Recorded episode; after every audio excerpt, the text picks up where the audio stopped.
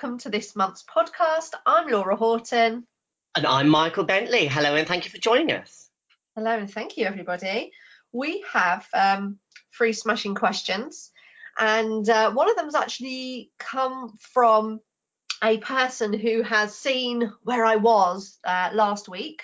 Uh, they've seen some Facebook or social media pictures, and it's prompted uh, a question, so that's lovely.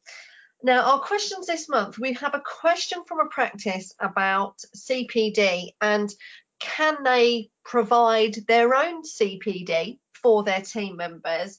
And they've also asked for a little bit of help and a bit more information about PDPs. So all um, DCPs are now onto the new scheme as of the 1st of August. So there might be some people that are slightly behind, but we'll give you some tips today. Uh, as I said, the second question is about uh, mouth cancer uh, awareness month and what the practice could potentially be doing. And then the last question is an interesting one. It's about apprentice dentists versus a therapist and the benefits and um, what we think basically about both of the roles. So we'll give our opinions on, on that area as well. So let's get straight into the first question. So this practice has been looking at the CPD documents that the GDC put out some time ago, and they've looked through. And because they've got, you know, highly skilled team members, and um, some trainee team members and other team members also that they want to develop within their skill set they have looked at this and, one, and they're wondering can they provide their own CPD and, and, what do they need to do? And they've also asked about the PDP. So I think if I just give you an overview in regards to the CPD and then I'll hand over to Mike who can answer um, about the PDPs.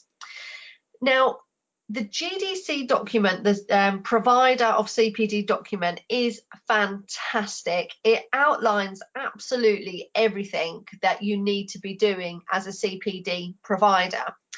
And I appreciate to practices, this is completely new. Whereas for us as a business, when we go into a practice, we our training that we were doing if we were working on a training event would provide CPD and there were certain things that we needed to do and then that changed and I think it's it's changed for the better um, I think it's really good in the UK.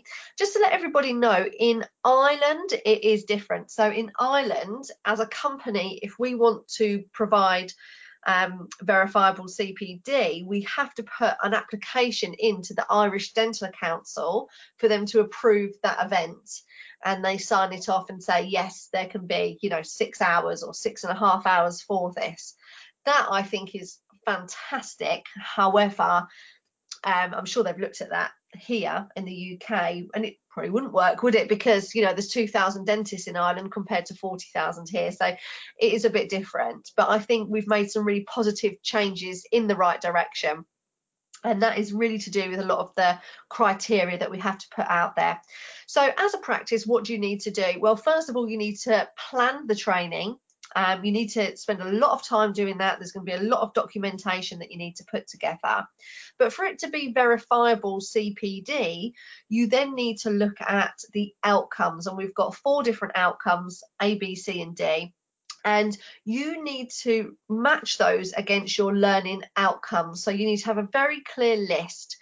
At the end of this training session, the delegate will be able to do or we'll be able to, you know, know more, discuss, um, you know, so many different words that you put in front of it. And then you need to look and you need to do some mapping to match your A, B, C, D outcomes to say, well, that that's A, B, C. We're definitely not covering D this time. We're definitely not covering A this time. And I'd just like to add, I like to go one step further um, and not just have it you know A B C D as a summary for all the learning outcomes I actually like to put the A B C or D next to each individual learning outcome. It's just me being a bit bit of a geek. Um, you then need to have a registration form. Everyone needs to sign in. Doesn't matter that you're in the practice everyone needs to sign in for the CPD and everyone will need to complete a feedback form. And that feedback form again has to have some sort of reflective well, it doesn't have to, but I like it to have some reflective questions in there, such as what changes are you going to make following today's training, so people can have a little little statement, um, and that is great, and that also links directly to the PDP as well, which uh, Michael will talk about PDP shortly. Um, you need to then provide certificates, and the certificates are a lot more detailed now. The certificates have to have the learning um, outcomes on them. And then one of the key things is quality assurance. And this is what I really love now that, you know, you have to have somebody responsible for the quality assurance of that training that you are delivering. And that person's name needs to be on the certificate. You need to have policies for quality assurance in your business. And yes, it can be someone in the practice, um, but you might find someone externally to quality assure your in practice training. If you're going to have somebody from in the practice, which I think most people will, then that should be the principal dentist, if you ask me. Um, you know, no, no getting out of it here. Um, but you know, there there are a few tips and a few key things that I can tell you, you know, in a snapshot of time that we have. But definitely download the PDF file and the CPD um, guidance for providers from the GDC website because it is fantastic and I know I see I've got a printed copy in front of me because I'm always going from that, particularly the outcomes. And I know, Mike, you do too. When we discuss, don't we? Can that be B and C? Can that be B and D? Um, you know, we really are quite on it. But I'll hand over to Mike now about uh, PDPs. Over to you, Michael. Uh, yeah, I, I, well, I agree first with everything you've said uh, so far. That document by the GDC is actually really crystal clear uh, what's expected, and I think the reaction that I'm having from practices is that they have got themselves overwhelmed before they've even read the document. So yeah. my advice well is just read the document because it's not scary. I think we've decided now that anything compliance related is really scary. It, we aren't going to be able to understand it. It's something else to implement. And actually, I think what they've done here is they've really simplified things and made things really easy moving forward to plan our CPD. And, and I don't know about you, Laura, but this is my personal opinion. I always thought that now non-verifiable CPD was a complete and utter waste of time. Oh, um, you know, people were just making things up. So basically, the five year cycle is really important. So, what it does is it looks at really where you want to be going over the next five years. My advice to practice, though, is that actually your plans, your PDPs, need to be planned as a group of people. So they need to be planned in your team. There's no point me having a PDP that goes in a totally different direction to Laura, um, it, it, we have to plan what we're going to do so that you know the knowledge and the areas that people are moving into are going to be supported. So, for an example, you know, if you've got a dentist that is going to be moving into orthodontics for the first time or implants for the first time, then that is going to have a knock-on effect, isn't it, to the hygienists that are going to be part of the maintenance of those, to the therapists as well, to the dental nurses that are going to be supporting in the appointments, to the front desk team that are going to be communicating about the appointments and also to obviously the treatment coordinators as well. So actually, the effect of one PDP can be rippled across the whole lot. So it's really important for the the owners of practices to have a very clear vision plan for where they're going over the next five years. And I don't know about you, Laura, but as a treatment coordinator, I was definitely invited by my dentist when they were going on key clinical updates, you know, or learning a new area of clinical skills, whether it was in restorative or implants or ortho, whatever it may be. I would be going alongside that. One of the nurses would be going alongside that as well, so that we could all um, understand that course from different viewpoints about our individual roles. And for me, that's that is what PDP is all about. Is that's what learning is all about, actually, isn't it? It's understanding where are you going and how everybody else is going to support. Then, of course, there's going to be different things that you do want to go and do. So, you know, there might be, you might have a, a, learning for being an oral health educator as a dental nurse, for an example, and that becomes part of your five year plan. But also, the five year plans have to be sustainable for everybody. You can't have four nurses going out and doing the same course all at once. It doesn't work for a business, it wouldn't work financially. So, again, having a five year model allows you to really plan when are people going to go from the business and do these courses? What order are people going in? And i think this is really going to start to sort out a lot of stuff that's left to the last minute because we need some cpd hours. And that's not what it's about. It's about actually going what are we going to do over the next five years? And you know how are we're going to plan for that? And hopefully you'll book courses in advance um, so that actually the diaries are not disturbed and you know there's so that's going to be a, a, benefit as well. And then everybody's clear what people are going on as well. So we always say, don't we, Laura, that you know if a dentist is going on a, a, a key restorative course, then it's good for all of the dentists and all the therapists to also do the same course, isn't it? Because therefore everybody's you know on the same wavelength. So it's really important that everybody knows what each other is doing. Now, other questions that uh, have come about is you know to plan five years now, that's quite a big job, isn't it? And I would say, yeah, that is the biggest job right now, is to plan for these five year cycles because obviously um, not many of us have sat down and go, where do we want to be over the next five years? But also people say, well, things change. Well, yes, they do. But it's a five year cycle with a, a yearly review, at least one yearly review a year, if not two yearly reviews. And I would say that this should become part of the appraisal. So you do an appraisal and you actually do a reflection on where people are with their PDPs and is, is their PDP remain the same or what changes are moving forward? Because naturally we change, don't we, as people? We, we're we're in a position to do more. We're, we're not in a position to actually take on a course. Sometimes things happen in personal lives, don't they, where you've got the best intentions of taking on, you know, uh, a new course, maybe something that's going to run. I mean, radiography is not easy, for an example, um, for nurses. And if you're going to do that for three to six months, then you do need full commitment. If there's something going on in your personal life that prevents you from doing that, then actually that's going to have to be delaying the PDP. But you can make a note of that delay and, and explain the reasons for that and where it's going to be moving forward. So those are things that you need to be doing. So once you've done your five-year plan, it, yes, it can it can change and move, and that will be the direction of the practice, how it's vision planned for, you know, what the owner's going to go into. So I would say that the first couple of years is quite concrete, but their next, you know, three to five years might be quite fluid. For some people, they'll now their five-year plan and they'll absolutely stick to it, and and that's not a problem either. Now, what's important with the PD, uh, PDPs is is that um, it's been obviously we've got highly recommended GDC topics um, and it's been recommended that there are a few things that obviously we do need to be doing. So the normal things that you'd expect to continue, like the medical emergencies, about 10 hours um, in every CPD cycle, so that's over five years, would be the right amount. And that's got to include CPR training and emergency drugs and equipment.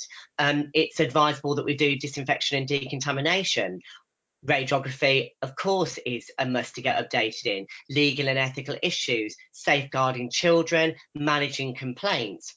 But what you'll also see that the GDC have done is that they've definitely put a lot more into leadership and practice management as well. Now, these are not highly um, recommended areas, but they're on the list. So again, I think there's been an, a good amount of freedom now for actually going, well, what areas are actually relevant to my role? So um, a question I had from a nurse the other day was, well, you know, I'm a, a you know a, a, senior nurse in my practice. Do I need to be doing, you know, leadership training? Do I need to be doing HR and employment law and things like that? And my advice is yes, you should be. If you're in a leadership position and you're doing some HR, um, oh, there's Monty, you might get a Rory bark in a minute, um, that, you know, actually you need to be going on to, on to leadership and that should become part of your PDP.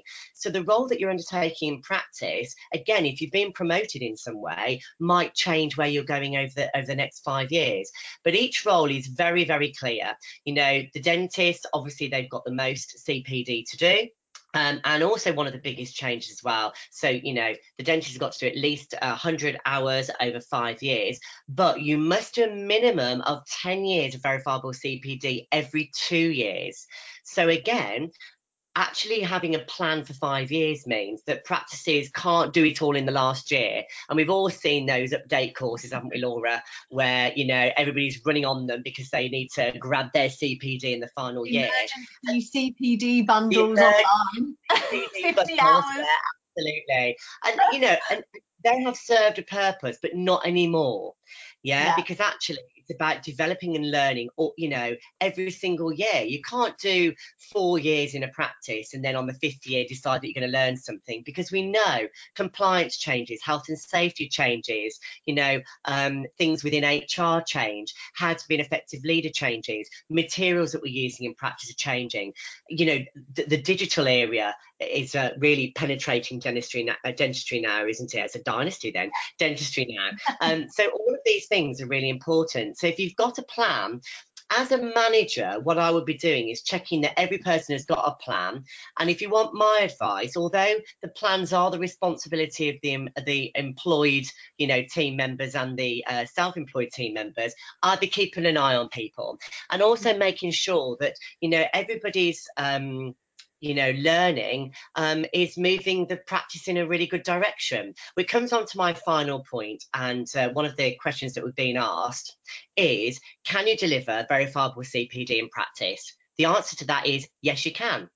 Because if you look at the um, documentation, when you deliver a verifiable CPD, you've got to know first and foremost um, the subject that you are actually training in. So if you can demonstrate that you know the subject that you're training in, there is no reason why you can't do verifiable CPD. So for an example, if you want to train all your dental nurses how to do um, impressions, dental impressions in the practice, then as a dentist or a therapist or a hygienist, can you train that out? Absolutely, you can. But also, nurses that have been doing this role for a, a, number of years, can they train it out as well? Absolutely. But as Laura said, now you've got to be very clear about there needs to be an agenda, there needs to be aims and objectives. You need to follow the development outcomes. So you need to be thinking, is it A, B, C, or D? Um, then it needs a clear certification. Needs a, uh, everything needs to be planned and put on paper. You need to confirm what the A, B, C, D um, enhanced areas are, so that you know it's very understandable what it what uh, the development outcomes are going to be achieved through the learning agenda. Then you have got to do a feedback form. You've also got to do a registration document. So that's people coming in and starting the session and leaving leaving the session as well. And you've got to do certification as well. So as long as you do all of those things, then you can do um, CPD. So basically, your action list for it is confirm the CPD area that you're going to do. You need to look at the aims and objectives for what you want to train. You need to define the development outcomes. You need to put an agenda together the amount of CPD, so that's the amount of hours that the training is going to uh, obviously uh, be for, the plan breaks in the presentation, any hand, supporting handouts that you're going to do as part of it, or you might be doing a presentation as well, a registration form you do need, a feedback form, and then a review of feedback for changes to the course. And this is part of the quality assurance document that you must keep following through. So if you decide to do an impression training course in practice, based on feedback, you might actually make some changes. And therefore, you need to document those changes, which is part of great quality assurance. Now, as Laura said, that's a whistle stop tour um, through how to do things. And all we want to do is confirm to you that yes, you can do it. And you can do it for a number of areas. Last tip I've got is, is that people are saying that they're going on courses outside of dentistry, like let's say first um, first aid, for an example, and they've not got enhanced CPD at this course. They've got a CPD certificate, but it's not um, documented with the development outcomes. So for me, all you need to do is you need to understand the course that you've got. It will have um, uh, aims and objectives. And what you need to do is you need to do a reflective piece on the course and then map whether it's A, B, C, or D. There's no problems with that at all either, because at the end of the day, you have got CPD. It just needs to be tracked. And I think if you read the uh, GDC document, it comes into um, not exceptional circumstances, but there's a word. If you want to chat anymore, Laura, I'll try and find the word that it is because it's gone out of my mind for a moment. Yeah, I can't think what the word is either. And it's been a massive thing, hasn't it? You know, people are doing obviously a lot of other studying qualifications outside of dentistry, whether that's, you know, some dentists are doing degrees, diplomas in business, for example, and then they're saying, well, we can't use it because we can't submit the certificate. They're not going to do the certificates in that way, and it's a huge problem. As I understand it, um, there is a way around that. Um, yeah, but definitely more work for you to do because none yeah. of these other, you know, I don't know, London Business School are going to go, oh, we'll do you a different certificate for your CPD. They're not going to do that. So, you know, actually that was a problem initially, um, yeah, but they have um, got away around sorry, Laura. In most circumstances, DT data would come in form of a certificate where all the required information is included on one document for the CPD participant. However, in some circumstances, and depending on the activity, and I think first aid really comes under that, different yeah. forms of evidence may be provided, and the CPD provider should provide sufficient evidence regardless of the type of activity. So that comes under you can you know decide whether it's A, B, C, or D. But again, it's very clear that, for example, if it was on first aid, um, then you know you're it's it's going to be C, which is maintenance development of knowledge and skill within your field of practice. Yeah. Um, so that will be the area uh, for that as well. And I would also say would say it would come under D as well, which is maintenance of skills, behaviours, and attitudes, which maintain patient confidence in you and the dental profession and puts patients' interests uh, first because yeah. you are patient's interest first, aren't you? Um, if you're going to be um, going on a first aid course. Um, and also, you could have A as well because it's effective communication with patients. Yeah. So you could have A, C, and D for just that. So hopefully, with the advice that Laura and I have given you today, that gives you some confidence that actually this is a really good system and actually it's quite flexible. Yeah, definitely. I think it's great. I really do. And, you know, most importantly, I know this has been active for, for dentists for some time, but the fact that, you know, you can't just go and do 50 or 75 hours of CPD in a matter of months um, is a great thing, if you ask me. Right, we've got to move on now. And this is uh, a CPD core topic mouth cancer. So last week I went to the Mouth Cancer Awareness Month uh, launch at the Houses of Commons, and I was there on behalf of the Society of British Dental Nurses. I was representing them with their chair, Emma Riley, and um, it was really really interesting event and uh, there were some pictures on facebook and other social media where with these blue lips. And so the blue lips really are the iconic image representing mouth cancer awareness. And so this person has seen this and said oh what you know what can we do as a practice to get involved? Um, and obviously awareness is the biggest thing isn't it? So there was a um, a picture um, on the Society of British Dental Nurses on their Facebook of a display that someone had already created in their practice. And uh, it, it, was beautiful, really was. So somebody's already created a display. So, you know, it's just having that information prompts conversation. So that's fantastic in the first place. And then for me, because I do a lot of work with dentists on their examination and the way they're communicating what they're assessing and co-diagnosis i am really um, you know a huge aspect of that is the mouth cancer screening. So the problem we have in practice is that you know people don't want to say oh that was a mouth cancer screening and everything looks great. Um, and also you know the other problem that that we've got you know in general is that we're just too british. We just don't talk about things enough and I'll, I'll come back to that in a minute um, but you know, you might have a huge bulk of patients that do not know that you are doing mouth cancer screenings.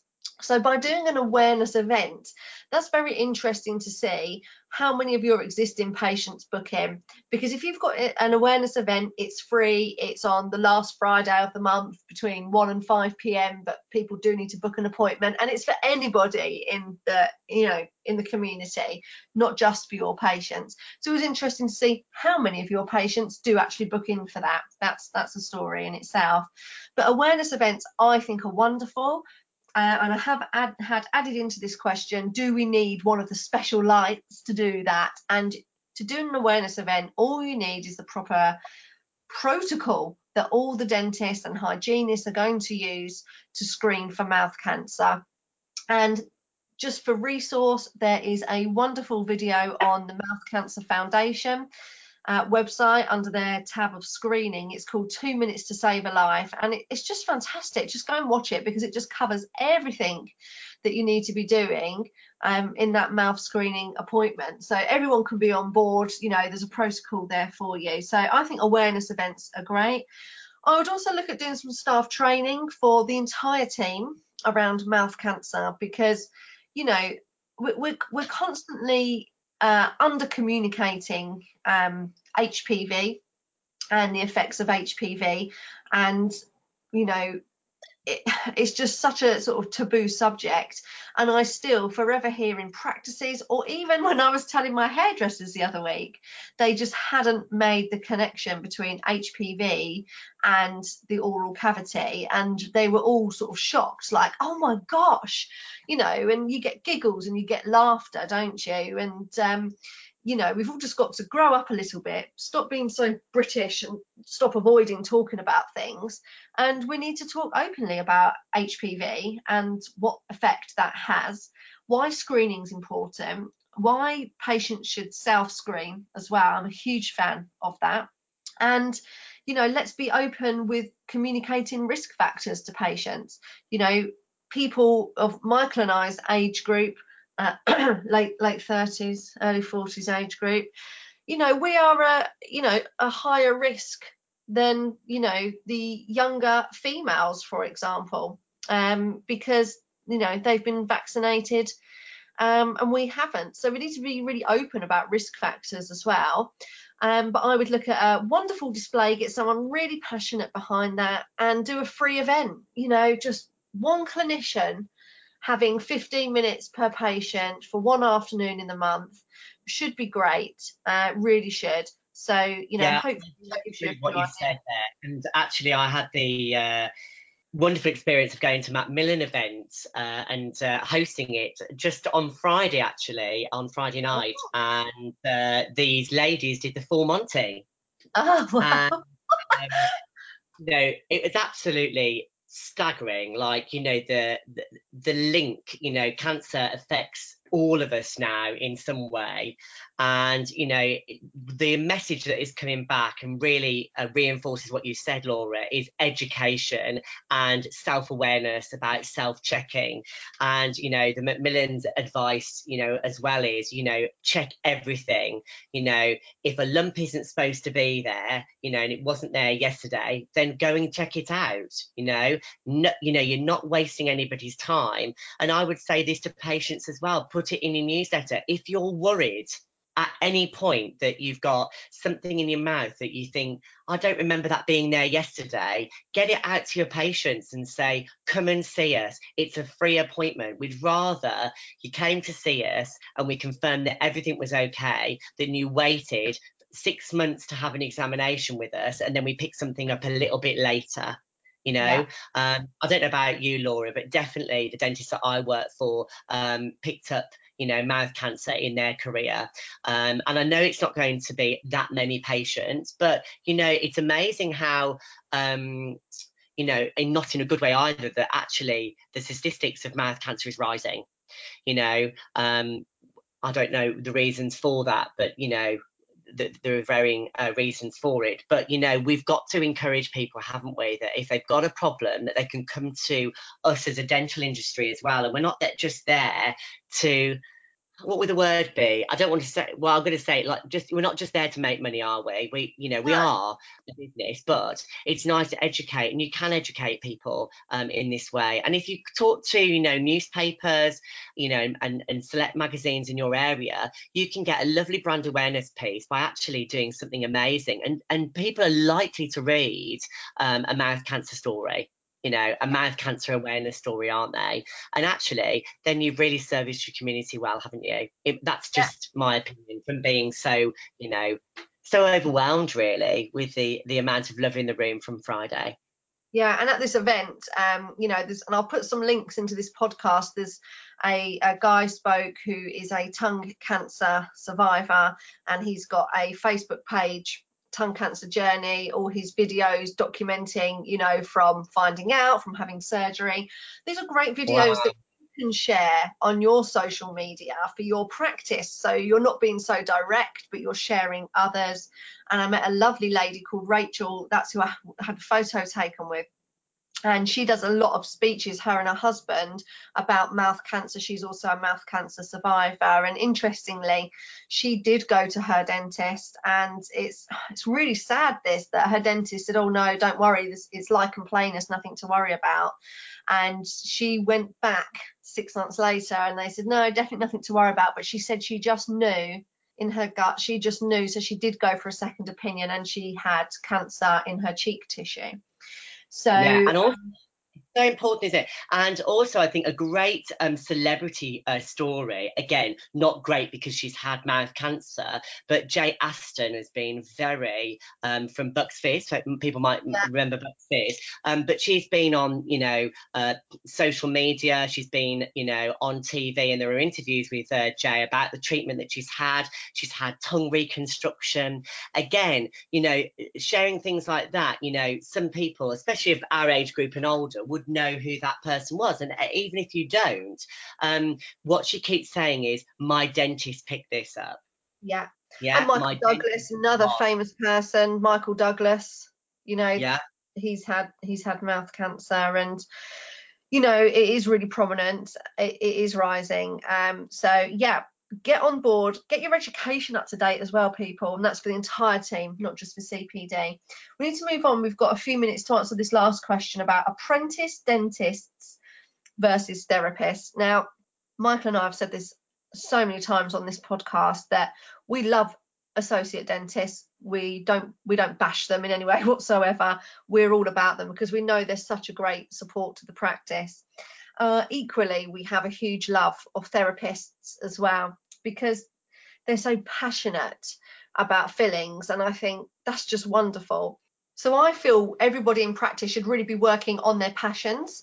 So therefore, um, you can have individual dentists doing particular treatments, and then you've got therapists working on fillings, which is just wonderful. Um, apprentice dentists, I mean, it's a wonderful role that's quite a small, um, takes up a small percentage in practices. Again, it's great. I would say if you take on an apprentice dentist, they do need to be taken on for two years, not one year. I think, oh, one year is just not enough, is it, to mentor somebody? Um, I would definitely be taking them on for a minimum of two years. And um, a client has recently told me that in you know if they were to do it again they would definitely be doing two years. Um, but in the second year they'd also increase the salary because that person would be more productive. So i definitely think that's another great tip to take from that person as well. But i think the biggest problem with either role taking on either role into your practice if you want either role to work you have got to have the time to mentor that person because you can't just chuck them into your business. So if you have not got the time to mentor a therapist, to be week meeting with them weekly, to be meeting with your apprentice dentist weekly, and I'm not just mean like a lunchtime meeting. This is, you know, really thought through, planned training. Then it won't work. And I don't mean to be negative, but you have to have the time because this is the biggest problem we see, isn't it, Mike? That people don't have the time.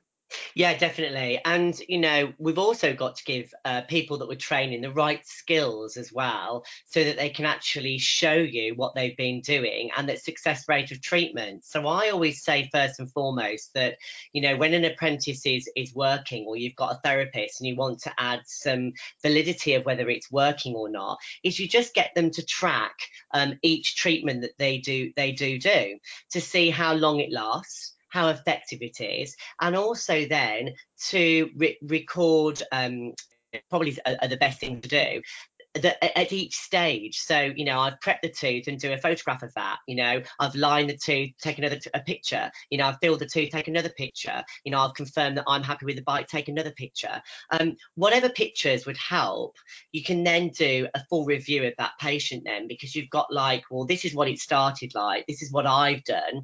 Um, yes, you know, um, you won't know unless you take an X-ray on every patient. And I'm not for one moment saying that you do, whether or not you've done any damage to a nerve. If you're, if you, if you know, you're at early stages of doing, you know, filling work and and dentistry, but that that should be. Uh, not happen very often really should it in reality because people should be confident enough to be at that point where they can be mentored at the right level um, and if they're not then find them, you know, the right courses. Or the other thing that I say is that it's very good for dentists to have the new therapist or the new dentist to work alongside them, you know, and for that person to be the nurse. Yeah. And that way they see what you're doing and how you approach situations. And that I think is really nice, and I've seen a few dentists do this, and it's very rewarding, is that the owner or the dentist that's training becomes the nurse for the therapist or for the dentist. Again, obviously not days and days worth, but for every now and again goes in and actually um, supports them you know, alongside doing a filling or an RCT or whatever it may be. And therefore, that person can, if there is any um, techniques that they can support them with there and then, the dentist is sitting right by you, isn't it? So I think that's a, a nice way of training too. But it does come back to your first point really laura which is you know it's time isn't it? And i think mm-hmm. the first thing you've got to do is you've got to want to mentor somebody. And actually training somebody is actually hard work. So if you're already stressed and you're already maxed out and you think that having an apprentice is going to save your practice then i would say that's a mistake. Yeah? It's it's yeah. so something that's supposed to be an addition that's a really positive experience for everybody. And you will get something out of it in the long term but it's got to be something that you have the time to be passionate about um, and and that's the direction that you're going. Um, and i'm we are seeing um, a lot of older dentists that don't want to do so much dentistry starting to become mentors and bringing people into their practices. And i think that's working very successfully because of course now you know we do need to spend more time working on the business not just in the business as a clinician. Um, and therefore that has changed some things isn't it? So some dentists don't want to be doing you know 45 hours 50 hours any longer they're quite happy to do 25 to 30 clinical hours and then spend the rest of the time working on the business and, and mentoring which we do feel is a bit more of a life work balance don't we? Yeah much more rewarding as well which is great now, everybody, we have to leave it there for time today. Sorry about the um, disturbance with the sound for a second, and uh, for my little dog having a bark. How very inconvenient of him. Oh, fine, but lying next to the fire. Yeah, he's made, made, a guest appearance today, Monty. So we've now had Rory and Monty on the Horton Hangout podcast. So that's wonderful. It'll be Betsy next. Please keep sending in your questions. We will obviously be doing the December podcast in about a month's time. Unreal, really is. Um, but um, Michael, thank you ever so much for your time today and for your wonderful knowledge and top tips that you've shared. And, oh, welcome, uh, please share our podcast and send in your questions. Thank you very much.